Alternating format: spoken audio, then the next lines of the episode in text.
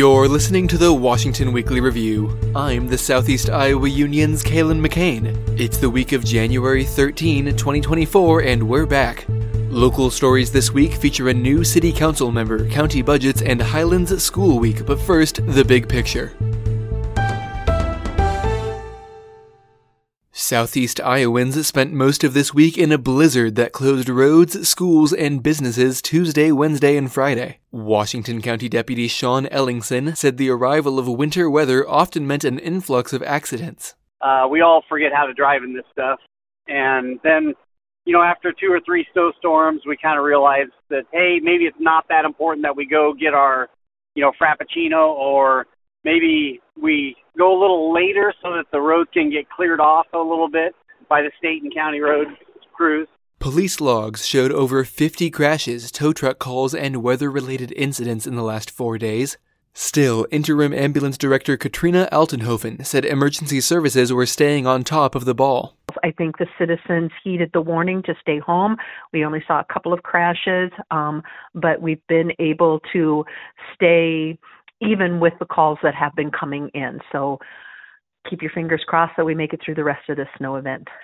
Several feet of snow aren't the only problem, however. Washington County Emergency Management Coordinator Marissa Risen said wind and temperatures well below freezing in the next few days could be troublesome for those on the roads or in their homes. The temperatures are going to drop. And if you know, we look out the window and we can see there's there's wet, heavy snow on on tree branches, on power lines. So we'll still have that risk for um, for like power outages as the as as the week goes through. Once we're done today, we're not done. That's the big picture. We'll be back with the local news right after this. Todd Hahn Construction is an award winning custom home builder with a 28 year history in the greater Iowa City area. Hahn's goal is to build you the finest quality custom home while providing you with a positive experience along the way. It's one of the many reasons they've been named the Iowa City Area Home Builder of the Year time and time again. A custom home is more than just a house, it's the culmination of a dream and years of hard work. Todd Hahn Construction makes that dream come true by always putting you, the customer, first. For more information, go to toddhahnconstruction.com. That's T O D D H A H N construction.com. Washington's newest city council member took his oath of office in late December. Patrick Morgan said he was excited to serve the people of Ward 1. Look, excited. Um, ready to go. Uh, obviously, uh, a big learning curve, curve ahead of me and a, and a lot of things to to listen to and understand and, and grow. But uh, yeah, I'm excited about the opportunity. That ends the term of Bethany Glinsman, who took office after a special election in April of 2022. Glinsman said she'd learned a lot during her time in the position. So I just wanted to say thanks to Deanna and all of the department heads and city staff for everything you've taught me the last couple of years. Obviously, running a city takes a lot of knowledge and um, dedication. So I think you all do really great, really great work. Thank you. Washington County has asked every department to cut its budget by 5% after years of asking only for no increases in spending. At a meeting in late December, supervisors said their hands were tied by a massive tax cut bill passed last year called House File 718. Here's Supervisor Jack Seward Jr. I don't know if that would even work, number one. But somehow or another, we've got to kind of try to reduce our tax asking. While property assessments are expected to rise this year and offset the tax cuts, Supervisor Richard Young said he didn't expect them to stay that way. But eventually it has to stop because people can't afford, afford to pay what they're paying. So I just don't want us to get relying on evaluations going up every year. Some departments might not be able to meet the county's directive. Budget Director Cindy Sin said at least a few had nowhere to make any cuts. There's a different dynamic for different departments, and some departments are just totally administrative and basically salary. And, you know, the majority of their whole department's budget is salary and benefits. So just keep that in mind.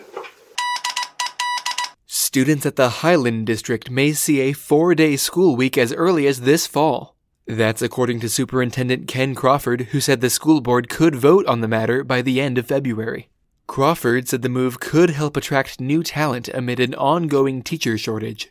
Because as we take a look to the west of us, you know, we have bigger districts that can pay more, and we take a look to the east of us, we have districts about our size, and and we're competing for the same talent pool. How do we stand out? Um, when you take a look at the younger generation, what do they value? They value a little bit more time to themselves, uh, to have more time off on those types of things there too. They'll work longer days to have, uh, you know, put in the same amount of time in four days to have a three day off. Crawford is also a superintendent at Waco, which has followed the four day model for about a decade. He said he saw other districts showing more interest in the approach lately, but little action to follow it up. I feel like we're right on that tipping point of doing something that's going to help lead the way and be a leader, and I think other districts will follow behind that. So that's it just takes somebody to say, yes, we will do this and we'll lead the way. There would be some obstacles. Crawford said childcare and food security for students who relied on lunch and breakfast every day could be the most prevalent concerns. I just think it would be a more concerted effort to make sure that those those food pantries have what they need. And I know that during COVID, everybody did a, a fantastic job of making sure those those areas had their food. And at the same time, I think our our district would do the same as being conscious of that and really try to promote that. That's the local news. Stay tuned for the best news I've heard all week right after this. Hey, unless you're one of our two unexplained listeners on other continents, you've probably been to Washington before. That means you've probably heard of Dodici's. That means you've probably heard of the three part lunch special they've got for $12.12. You're likely also familiar with the three course dinner special for $21.12. And you've surely caught wind by now of half off bottles of wine on Thursdays. But when's the last time you ate there? Lately, Dodici's has upgraded their outdoor seating, and they've added wine flights.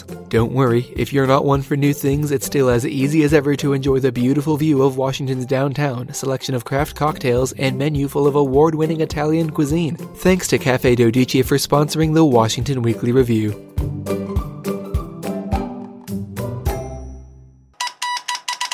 And now, the best news I've heard all week.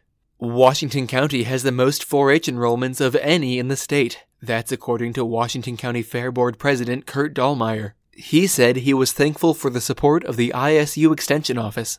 I think that's, uh, we're very happy about that. It shows, um, A, you know, we have a very good partnership with Extension. Uh, they do an awful lot with all the youth. We do, we provide the grounds and they, uh, they provide the kids. Thanks for tuning in. We're very happy to be back from the hiatus. The Iowa Newspaper Association let us know last month that WWR is once again nominated for Podcast of the Year. We'll see if we win it in February, but for now, we just want to say thank you for listening and supporting and sharing the show. It really means a lot. That's all I've got. This has been the Washington Weekly Review, and I have been Kalen McCain. Have a great week and Happy New Year.